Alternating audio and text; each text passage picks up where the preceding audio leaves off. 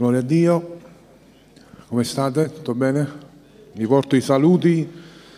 In, questi, in, queste ultime settimane sono stato un po' in giro. Allora, non voglio dimenticare Grosseto, Chiesa in Grosseto, Roma e Modena. Vi salutano le varie chiese. Stamattina vorrei parlarvi di un tema legato anche un po' al giorno. Eh, ho visto passando e arrivando eh, da casa fino a qui, tutte le pasticcerie eh, c'era la folla, già la, presto la mattina. Quindi parleremo della zeppola. No, sto scherzando. no. Parleremo della benedizione dei padri. La benedizione dei padri. Eh, sia eh, quello che Dio ha fatto per noi come padre, ma sia quella che è la nostra responsabilità come padri, e vedremo anche come figure a volte in autorità sugli altri. Quindi cercherò di essere veloce che il tempo scorre. Che cos'è la benedizione? Eh, usiamo spesso questo termine, eh, ho cercato la definizione sulla Treccani, dice l'atto e le parole con cui si benedice un augurio di bene oppure si invoca la protezione celeste su una o più persone. Questo è un dizionario, tra l'altro, non, non evangelico o religioso, ma riconosce in sé questa, questa richiesta di una benedizione, protezione celeste. E poi più avanti dice, riferita a Dio, la benedizione è il suo favore la concessione delle sue grazie.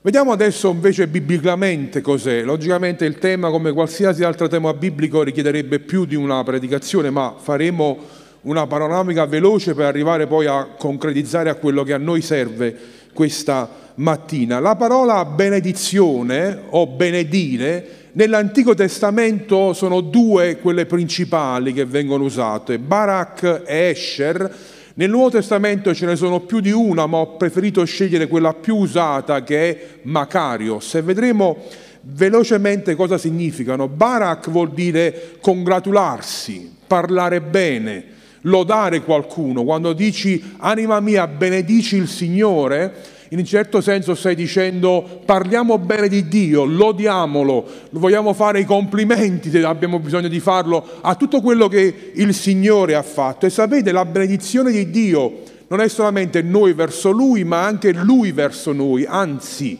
anzi è Lui che la inizia.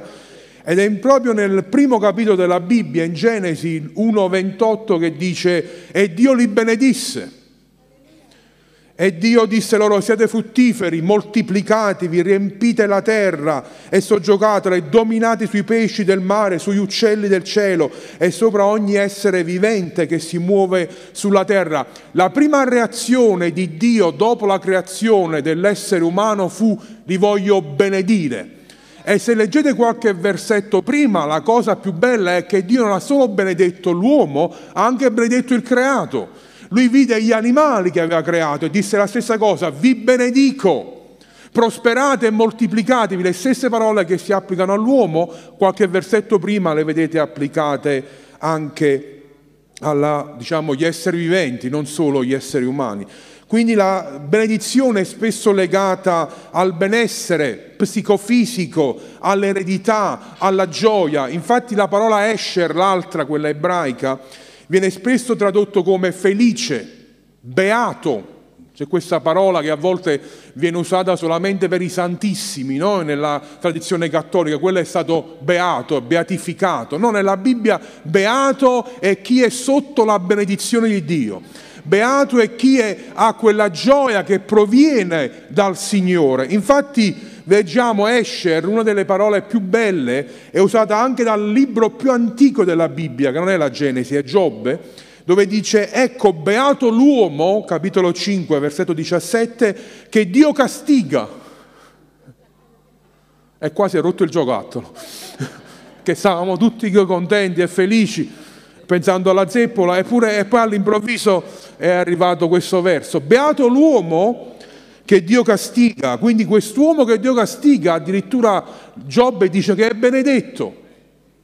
Perciò, perciò tu non disprezzare la correzione dell'Onnipotente. Quindi l'idea della benedizione di Dio non è solamente perché tutto va bene, ma benedizione di Dio è anche riconoscere che se viviamo dei momenti difficili causati da Dio per correzione o perché la vita è così, ci sono difficoltà da affrontare, il nostro corpo invecchia, la nostra società è sempre più inquinata, più tossica e quindi ci ammaliamo e viviamo in un contesto difficile, essere sotto la benedizione di Dio non significa per forza che tutto deve andare liscio come l'olio, penso che ormai lo abbiamo compreso, ma è comprendere che anche in momenti così non è che non sei più benedetto, ma puoi continuare a vivere nella consapevolezza che Dio sta lavorando per dirigere le nostre strade, le nostre vie. Lavora anche nel segreto, quando non siamo a conoscenza, bellissimo quel canto che dice anche quando non lo vedo tu ti muovi, anche quando non lo sento tu operi, non lo fai mai, non ti smetti mai di farlo, anche se io non sono consapevole, consapevole di quello che sta accadendo, so che dietro le scene, dietro i riflettori, tu ci sei, tu stai operando e lavori anche a volte in modi inaspettati. Quante volte arrivano delle risposte e a noi sembrano improvvise, ma Dio ci sta lavorando da mesi su certe cose. Ha lavorato prima al nostro cuore, ma ha lavorato anche un po' alle circostanze intorno a noi. Nel Nuovo Testamento invece abbiamo letto che c'è questa bellissima parola, Macarios, che potrebbe anche essere tradotta felici, che è quella usata da Gesù nelle beatitudini. Ricordate il famoso sermone sul monte, beati i poveri in spirito, beati, eccetera, eccetera. Quella parola vuol dire benedetti, felici sono coloro che vivono sotto la benedizione di Dio. Sapete, il progetto originale di Dio è che le sue creature fossero prospere, benedette, portassero avanti dei progetti, dei propositi, delle chiamate, non so come vogliamo, però il peccato è arrivato. E la benedizione di Dio non è che si è interrotta, ma il peccato a volte ostruisce quello che può essere la benedizione di Dio. E tramite Gesù lui ha voluto restaurare questa nostra benedizione, per ristabilire, un altro termine biblico meraviglioso è il favore di Dio sulla nostra vita. Questo sarebbe un altro discorso, ma brevemente una cosa è essere amati da Dio, una cosa è avere il suo favore. L'amore è per tutti, il favore è per gli scelti, per quelli che fanno la sua volontà. Certo, le benedizioni materiali sono incluse in questo ma non sono le uniche e non sono quelle dove nel Nuovo Testamento specialmente ci si richiama l'attenzione principale.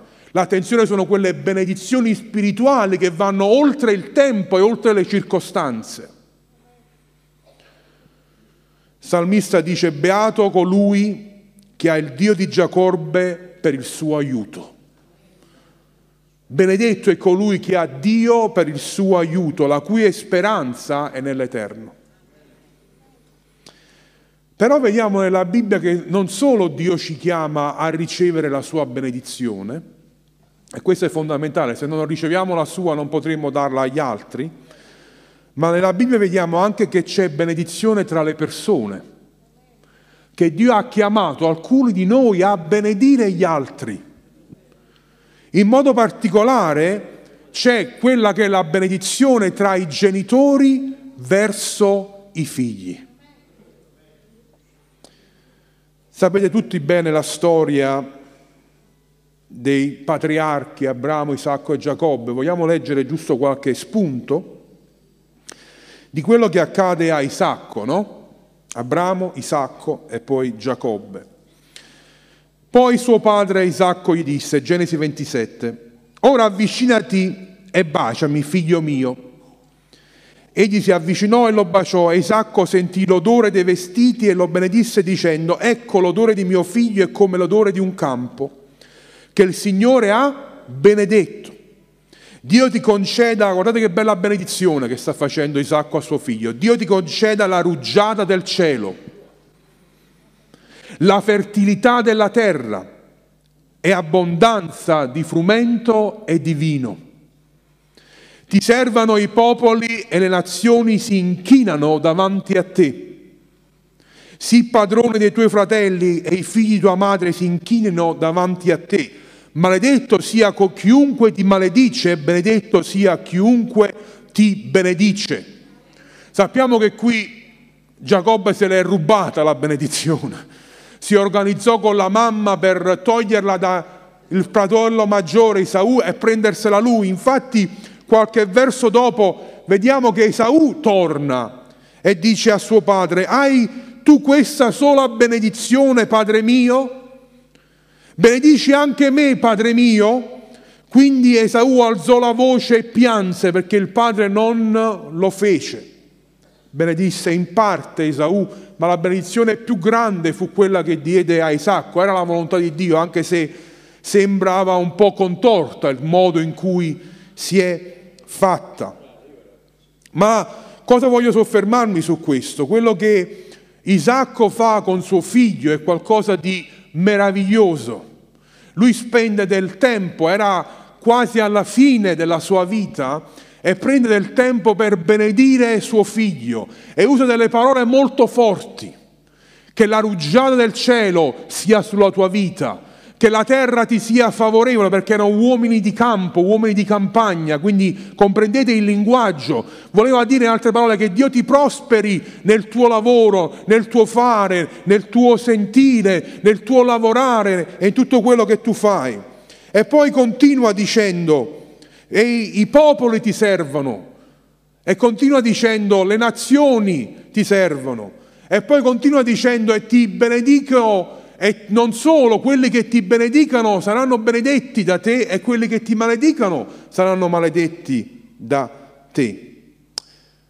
Sapete, anche Esaù mi fa riflettere molto il fatto che lui piange, perché quando manca la benedizione dei padri nelle famiglie è un problema. E non ve lo devo dire io, ma basta guardarsi intorno e vedere che quando mancano le figure paterne nelle famiglie sono disastri, nella maggior parte dei casi. Non è sempre così, ma molto spesso è così. Ho letto una statistica americana, non so quanto sia vera in Italia, ma immagino siamo molto simili, che la maggior parte di coloro che è in carcere negli Stati Uniti per crimini molto gravi è perché a casa non c'era il padre o se c'era era quelle figure presenti ma assenti. E a volte la mancanza di benedizione, vedremo tra poco cosa significa nelle famiglie, può essere a volte una maledizione, può trasformarsi in una maledizione nelle famiglie. Cos'è la maledizione? Tutto il contrario di quello che è la benedizione. Cioè non c'è prosperità, c'è penuria, c'è difficoltà, non c'è amore, ci sono conflitti, c'è immaturità, lontananza, distacco. Le benedizioni sono a volte una sorta di profezia. Avete letto, le, i popoli ti serviranno. Non so quanti avete preso a volte del tempo per benedire i vostri figli predicando e profetizzando cose anche se non vedete in quel momento. Guardando oltre le circostanze presenti in quel momento, che potrebbero farti dire tutt'altro che quello che sono i sogni di Dio verso i vostri figli e i nostri figli. Però la realtà sapete qual è? Che noi possiamo pensare al meglio del meglio per i nostri figli, ma non possiamo mai sapere quello che Dio veramente ha preparato. E molte volte, come dice la scrittura, i pensieri miei non sono i vostri. Però poi aggiunge, i pensieri che io ho per voi sono al di là, sono di bene e non di male per darvi un futuro, un avvenire, una speranza. E noi come genitori siamo chiamati, e non parlo solo dei genitori fisici, ma tutti quelli che hanno autorità in qualsiasi area. Tu puoi essere anche un datore di lavoro, puoi essere anche un responsabile della scuola domenicale, puoi essere un facilitatore, hai un minimo di autorità su altre persone. Tu sei chiamato a benedire gli altri, a vedere oltre quello che sono a volte le situazioni momentanee che ti dicono tutt'altro. Gesù stesso da uomo è stato benedetto dal Padre. E prima di andare volevo anche leggervi questo passo dove dice che Genesi 49, adesso è Giacobbe che fa la stessa cosa con i suoi figli. E di alcuni dice, è lungo leggerlo perché lo fa per tutte e dodici, ma dice Giuda appena fu battezzato salì fuori dall'acqua, no scusate, leggo da qua, Giuda te loderanno i tuoi fratelli, la tua mano sarà sul collo dei tuoi nemici, i figli di tuo padre si inchineranno davanti a te, lo scettro non sarà rimosso da Giuda, né sarà allontanato il bastone del comando dai suoi piedi, finché venga colui al quale esso appartiene, a cui ubbidiranno i popoli. Qui è Giacobbe che adesso sta benedicendo i suoi figli e qui addirittura profetizza il Messia. Nella, perché Gesù è il leone della tribù di Giuda. Chi è questo scettro che non sarà mai rimosso? È Gesù, è il suo regno. Vediamo l'esempio di Gesù, come vi stavo dicendo. Matteo 3. Abbiamo un bellissimo racconto di quello che fu il battesimo di Gesù capitolo 3, versetto 16 dice Gesù appena fu battezzato salì fuori dall'acqua ed ecco i cieli gli si aprirono ed egli vide lo Spirito di Dio scendere come una colomba e venire su di lui. Ed ecco una voce dai cieli che disse, questo è il mio diletto figlio, nel quale mi sono compiaciuto. Gesù sapeva queste cose, certo, lui era Dio, ma da uomo una nuova realtà anche per Gesù aveva bisogno di sentire la benedizione del Padre. Ho detto altre volte, ma è buono sottolinearlo, quanti miracoli aveva fatto Gesù fino a questo momento? Zero. Quanti insegnamenti aveva fatto Gesù fino a questo momento? Zero. Quanti buoni voti aveva portato alla scuola? Zero. Eppure il Padre era grandemente compiaciuto. Questo è mio figlio, il diletto, nel quale mi sono molto compiaciuto.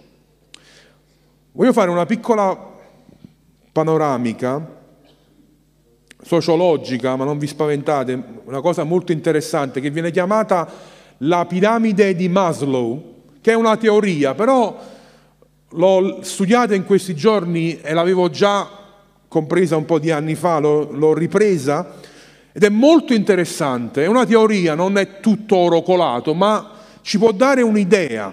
E questo Maslow, che era un grande studioso, fa riferimento a quelli che sono i bisogni dell'uomo e li mette in questa gerarchia. Adesso l'ordine non deve essere per forza questo, però credo che ci sono delle grandi verità in quello che ha scritto. E lui dice che ci sono i bisogni di base, quelli che chiamati anche primari, che sono i bisogni fisiologici, no?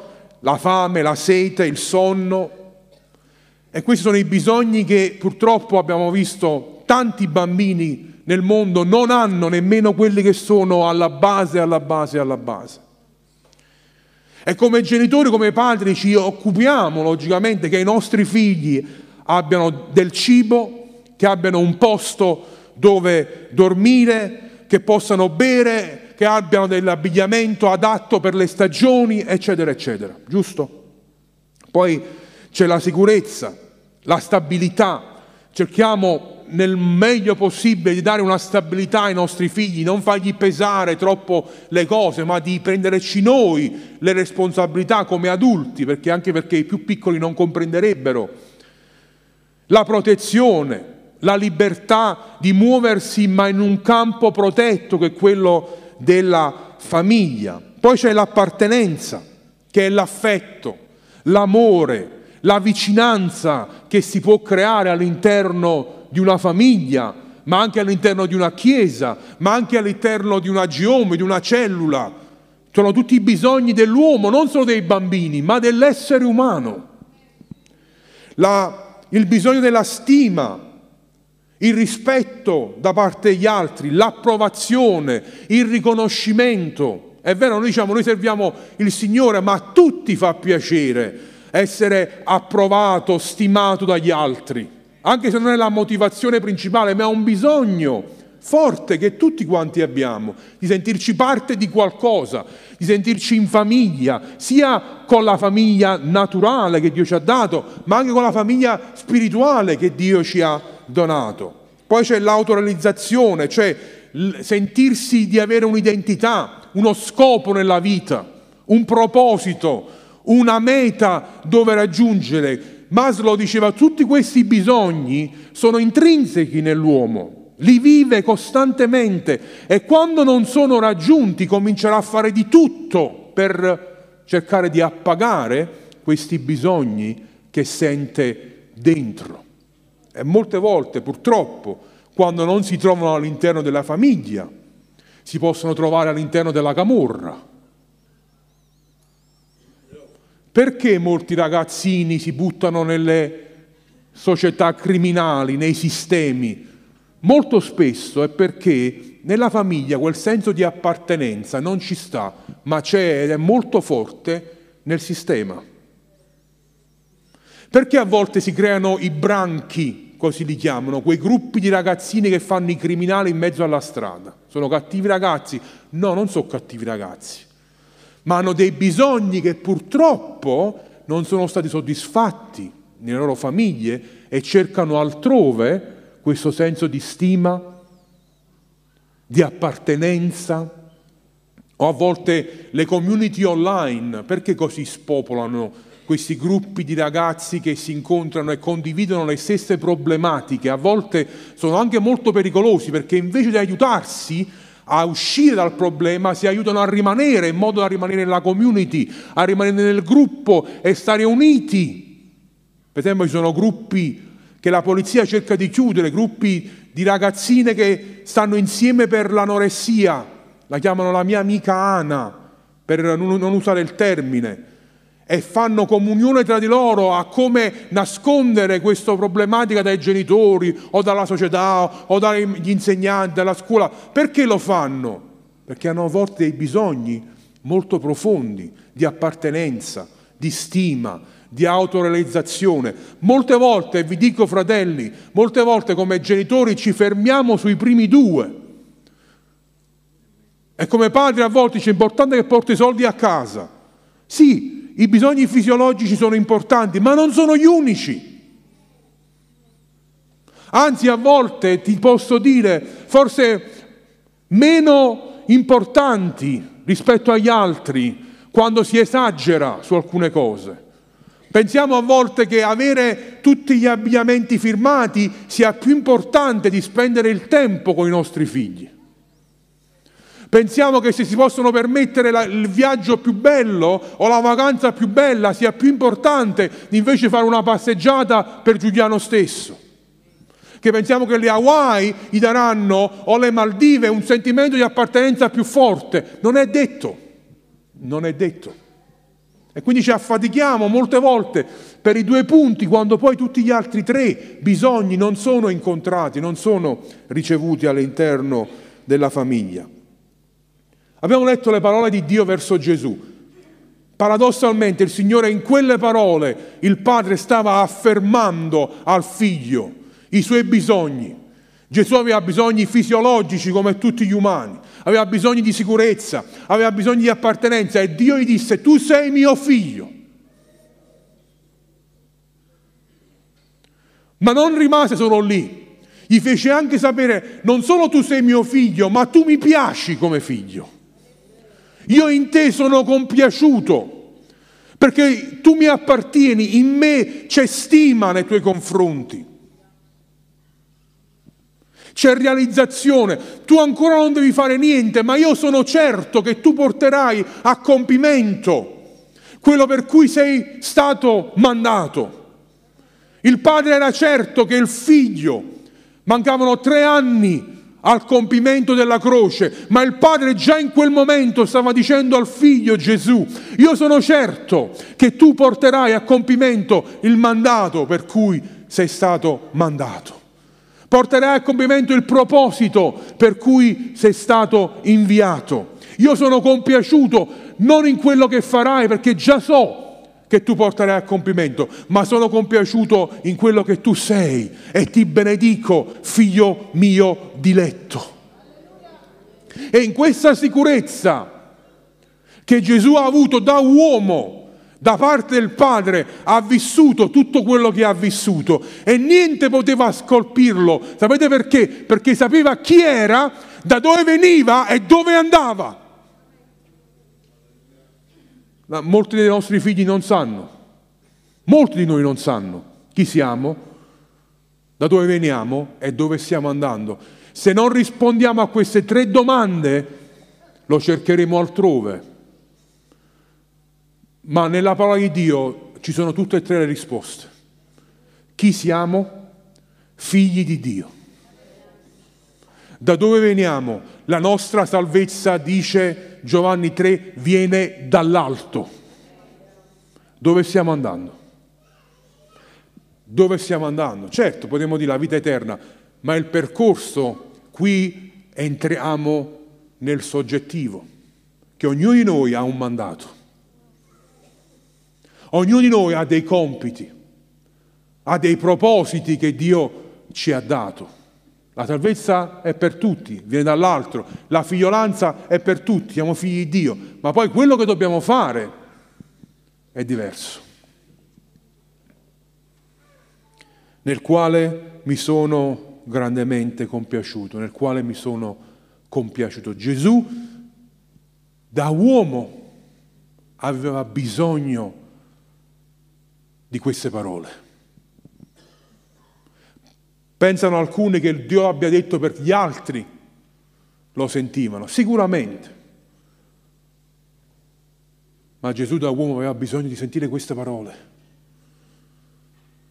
perché sapeva bene che a breve le cose sarebbero diventate difficili. Ed è bello anche la simbologia dello Spirito che scende su di lui come una colomba.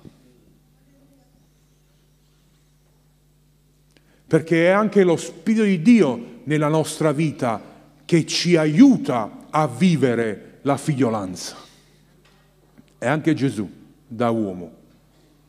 È difficile comprendere perché Gesù era vero Dio e vero uomo, ma da uomo anche lui aveva bisogno dello Spirito di Dio che scendesse su di lui come una colombra. Cosa voglio dirvi questa mattina, fratelli e sorelle? Padri e madri, benedite i vostri figli. Questo ha un grande potere. Le nostre parole hanno un grande potere. Giacomo dirà che la lingua ha un grande potere. Possiamo distruggere e possiamo costruire, possiamo demolire e possiamo edificare. Purtroppo molte volte, senza criticare nessuno, Molte volte i ragazzi mi dicono, e parlo come responsabile dei giovani, e non solo, mi dicono quando papà apre la bocca è solo per parlare male. Non parla mai, ma quando parla, parla male. O perché mi deve dire qualcosa che non va, e non dico che non dobbiamo farlo, ci mancherebbe, ma se il nostro parlare è solo per riprendere, abbiamo un problema. Se il nostro parlare è solo per correggere, abbiamo un problema. Certo che dobbiamo correggere. Ma se parliamo solo per e mai diciamo io ti amo, io ti stimo, io ti apprezzo, io sono orgoglioso di te, io vedo in te quello che tu non vedi.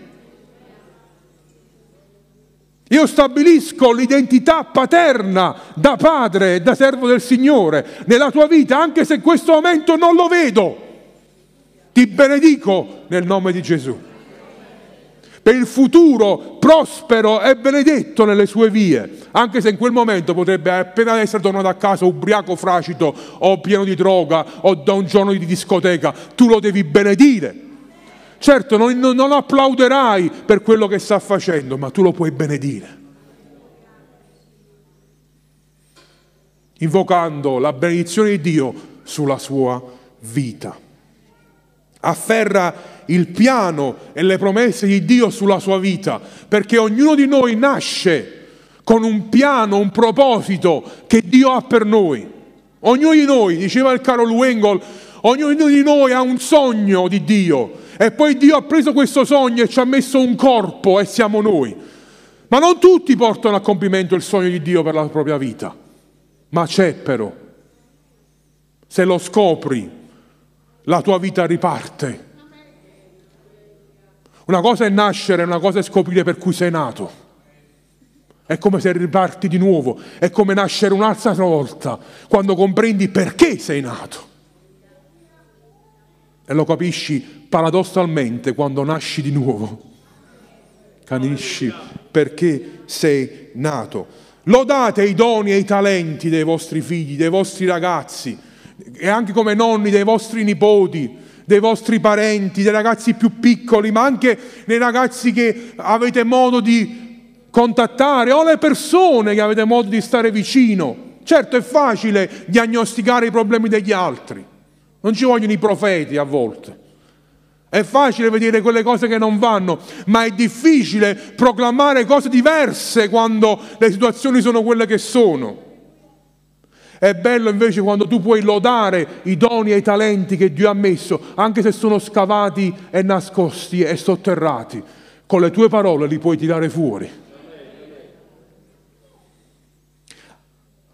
Loda le sue abilità, loda il suo carattere, anche se ha un brutto carattere, non tutto è brutto. È facile soffermarsi sul negativo, più difficile è andare oltre e guardare come guarda il Signore, guardare con i suoi occhi.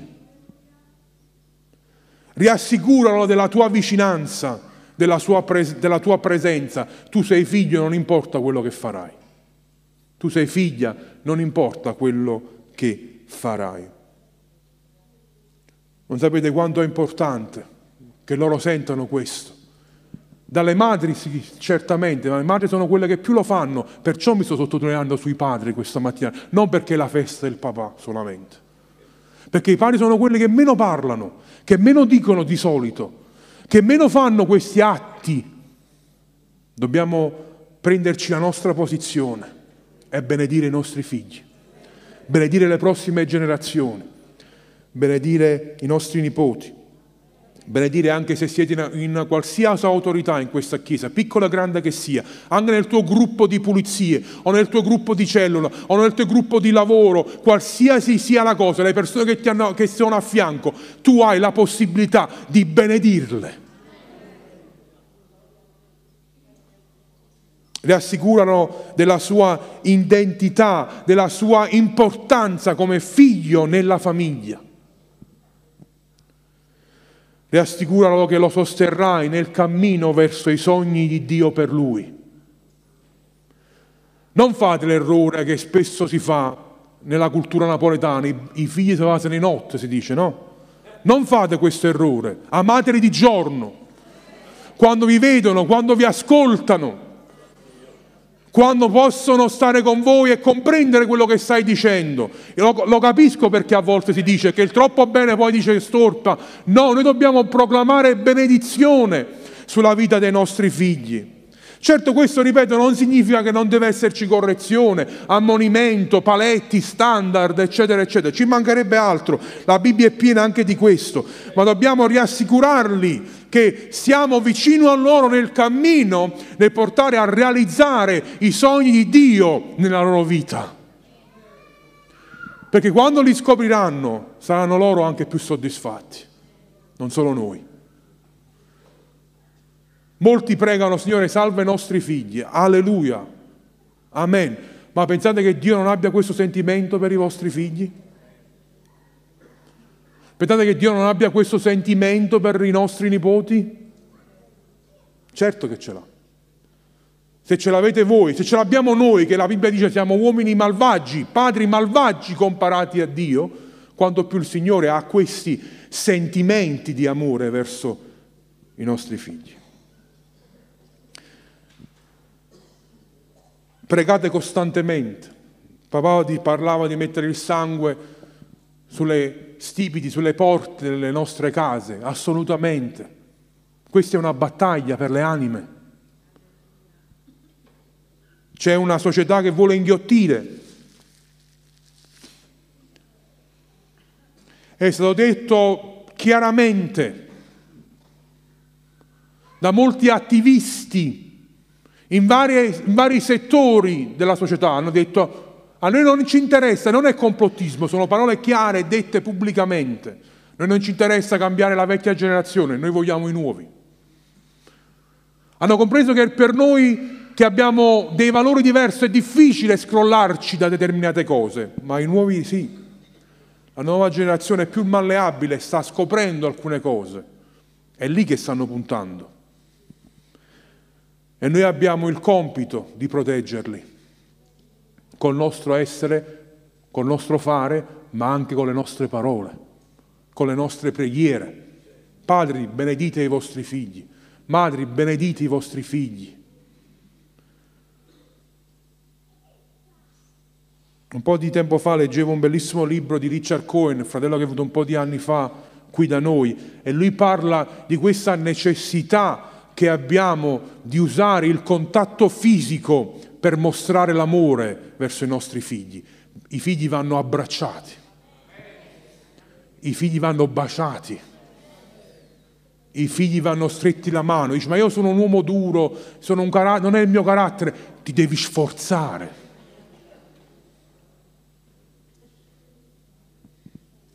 Ma lui non li vuole, non mi, mi, mi fa così, non vuole essere, stringi ancora di più. Fagli sentire che gli sei vicino. A volte con la paura quasi del tocco malsano che purtroppo esiste, abbiamo avuto paura di fare anche il tocco sano, quelli che sono i tocchi paterni, gli abbracci, i sorrisi, i baci. Loro hanno bisogno di questo. Tante delle ragazze e dei ragazzi che danno il proprio corpo sessualmente e liberamente è perché non sono mai stati abbracciati dai propri genitori. È perché cercano nel sesso l'intimità che volevano dai propri genitori, ma non l'hanno ricevuta.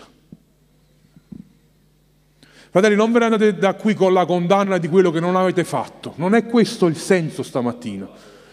È quello che dire, io da oggi mi impegno a benedire i miei figli. Non ve ne andate con la sensazione di colpa, per favore, non è questo l'intento del messaggio. Andatevene con un'intenzionalità diversa, di adesso fare quello che va fatto, di adesso mettere in atto quello che la parola ci insegna e prendere i nostri figli e benedirli nel nome di Gesù Cristo, per l'autorità che Gesù ti ha dato come genitore e come capo della casa. Parlo dei padri. Noi siamo la testa, dice la parola di Dio, non per comandare e fare i dittatori, ma per guidare. E più che guidare solamente economicamente, e anche questo sta cambiando molto, ma la guida principale è quella spirituale, cioè portare le nostre famiglie. E qui siamo tutti a volte colpevoli. Deleghiamo troppo agli altri a fare questo. Speriamo che sia la scuola domenicale a risolvere i problemi spirituali dei nostri figli. Gloria a Dio per il servizio che fanno, ma abbiamo noi una grande responsabilità. Nella cultura ebraica, e sto per concludere, se la band vuole venire, se riuscite mi piacerebbe fare la canzone The Blessing, penso l'avete già pensata. Sì. Nella cultura ebraica, ancora oggi, i genitori e i padri in modo particolare usano Numeri capitolo 6, famosissimo passaggio della scrittura. Lo leggeremo tra pochissimo, ma guardate le parole che loro usano, fanno una piccola parafrasi, se mi mandi tu avanti la prossima, la prossima slide, fanno una piccola parafrasi di quello che dice ai numeri, che lo leggeremo tra pochissimo, dice il Signore, possa il Signore farti diventare come Efraim e Manasse, quando sono i figli maschi. Oppure dicono, possa il Signore farti diventare come Sara, Rebecca, Rachele e Lea, se sono le figlie femmine. Possa il Signore benedirti e custodirti. Possa il Signore far risplendere la sua presenza su di te ed essere misericordioso con te possa il Signore volgersi verso di te con favore e darti pace. Dobbiamo usare per forza le stesse parole, ma possiamo usare la stessa idea. E perché non dire possa Dio farti come l'Apostolo Paolo? Possa Dio renderti come l'Apostolo Pietro? E come Daniele che davanti all'oppressione di Babilonia non si è piegato. Possa Dio farti come gli amici di Daniele che davanti alla statua del re di Babilonia non si sono inchinati davanti a loro. Possa Dio farti come Maria e Marta, sempre al servizio di Gesù. Possa Dio farti come la donna dal flusso di sangue che toccò il lembo di Gesù e fu guarita. Possa Dio farti e concedersi il suo favore profetizzate, benedite i vostri figli, non trattenete la benedizione di Dio, ma rilasciatela anche se le circostanze possono sembrare più avverse. Dio ci chiama a benedire. Padri, benedite i vostri figli. Madri, benedite i vostri figli. Nonni, benedite i vostri nipoti. Rilasciate la benedizione di Dio perché quando lo fai ricevi la benedizione di Dio. Quando lo fai senti il favore di Dio sulla tua vita. Il Signore ti benedica e ti protegga. Il Signore faccia risplendere il suo volto su di te e ti sia propizio. Il Signore rivolga verso di te il suo volto e ti dia la pace. Così metteranno il mio nome sui figli di Israele e io li benedirò. Noi siamo consapevoli che questa benedizione che rilasciamo non è qualcosa che parte da noi, perché noi non possiamo fare proprio niente. Ma questa benedizione che noi rilasciamo è un nome che diamo. Così metteranno il mio nome sui figli di Israele e io li benedirò. Quando tu profetizzi che tuo figlio sarà come Daniele, che tuo figlio sarà come Paolo, che tuo figlio sarà come altri uomini, come Mosè, come Giuseppe, eccetera, eccetera. Stai dicendo non che devono fare la copia, ma stai dicendo lo stesso spirito che ha animato queste persone sia su di te. Lo stesso spirito che ha condotto Giuseppe nella cisterna vuota, che ha condotto Giuseppe nella prigione e lo ha liberato, che ha portato Giuseppe a essere uno degli uomini più potenti del mondo, sia su di te, sia su di te, osa, osa davanti al Signore. Leggevo di un uomo della Sri Lanka che il figlio gli era stato ucciso. E aveva appena dieci anni questo figlio, era stato ucciso dai terroristi. E mentre lui raccontava la storia del figlio diceva in televisione, ah non sanno chi hanno ucciso, mio figlio voleva diventare dottore e avrebbe sconfitto le malattie più brutte, cioè aveva dieci anni, non poteva sapere se l'avrebbe fatto oppure no, ma nel suo cuore dice ah l'avete ucciso, eppure probabilmente avrebbe potuto guarire alcune delle malattie che colpiscono anche voi. Non lui, nel senso la scoperta scientifica. Osate, osate dichiarare, profetizzare, non come una fantasia, non come qualcosa di finto o una speranza campata in aria. No, no, no, no. Sono speranze fondate sulla parola di Dio, sono speranze fondate sulle promesse del Signore. Io ti benedico quando dormi e quando sei sveglio. Io ti benedico se sei in casa o se scappi di casa. Io ti benedico se fai quello che il mio cuore compiace, ma anche quando le situazioni non sono quelle favorevoli. Io ti benedico, figlio e figlia mia. Vogliamo alzarci in piedi.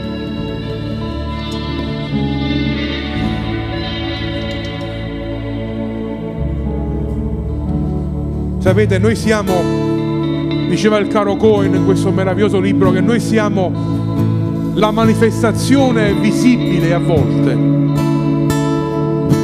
è terrena di Dio verso i nostri figli. I genitori e le autorità in generale rappresentano a volte la natura maschile e femminile di Dio. Il modo in cui noi interagiamo con loro molte volte sarà il modo in cui loro interagiranno con Dio e l'abbiamo detto già altre volte, ma molte volte un rapporto errato col Padre fa avere un rapporto errato con Dio Padre.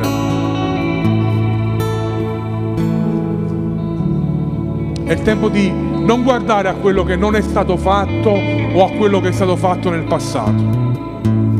Se ci sono cose dove Dio ti ha puntato il dito e devi cambiare, allora fallo se forse dalla tua parola, dalla tua bocca sono uscite solo cose negative verso tuo figlio, verso tua figlia, forse è il momento di ribaltare. Sapete, non so quanto sia vero, ma leggevo uno studio che per ogni parola negativa che i genitori dicono ce ne vogliono 20 positive per ribaltare. Che le parole negative hanno un peso enorme nel cuore dei nostri figli e ce ne vogliono 20 positive. Quindi abbiamo tanto da dire se la nostra lingua ha proferito cose negative. Dobbiamo ribaltare le sentenze a volte che anche noi stessi abbiamo dato sui nostri figli. Eh, ma tu tieni un carattere così, eh, eh ma tu fai questo, eh, ma tu fai quello. Una cosa è la correzione e una cosa è la sentenza. Una cosa è correggere e una cosa è dire tu sei così. No, noi dobbiamo guardare oltre e chiedi, Signore, dammi i tuoi occhi. Cosa hai depositato nei miei figli che io non riesco a vedere, io non riesco a comprendere? Ma tu hai dei sogni, tu hai dei progetti straordinari. E io lo prego anche per i miei giovani e gli altri responsabili qui, degli adolescenti, dei bambini. Noi preghiamo anche, Signore, facci vedere quello che hai depositato nel cuore di questi ragazzi, quali sono i sogni tuoi, in modo che noi possiamo essere dei trampolini di lancio, in modo da vedere ancora altri che ti servono. Forse tu hai influenza non solo nella tua famiglia, ma con i tuoi nipoti attorno a te, o i cuginetti, o altri parenti. Se tu non vedi che gli altri lo fanno, fallo tu. Sii tu il trampolino Sii tu il trampolino per vedere la benedizione di Dio. Cantiamo e mentre cantiamo, questo è proprio questo canto è proprio tratto da numeri 6. Lo vogliamo dichiarare sulle nostre vite che la sua benedizione sia sulla nostra famiglia, sulla mia vita. E anche se non hai famiglia, anche se sei single, la tua benedizione di Dio è anche per te questa mattina. E questa casa, questo luogo è la tua famiglia spirituale. Questo luogo ti aiuterà, faremo il nostro meglio come responsabili ad aiutarti a ricevere, capire e seguire il sogno che Dio ha per te. Siamo limitati, certo, ma faremo quello che ci è possibile nel nostro meglio per aiutare anche te a espletare quello che Dio ti ha chiamato a fare. Cantiamo e poi abbiamo un momento insieme finale.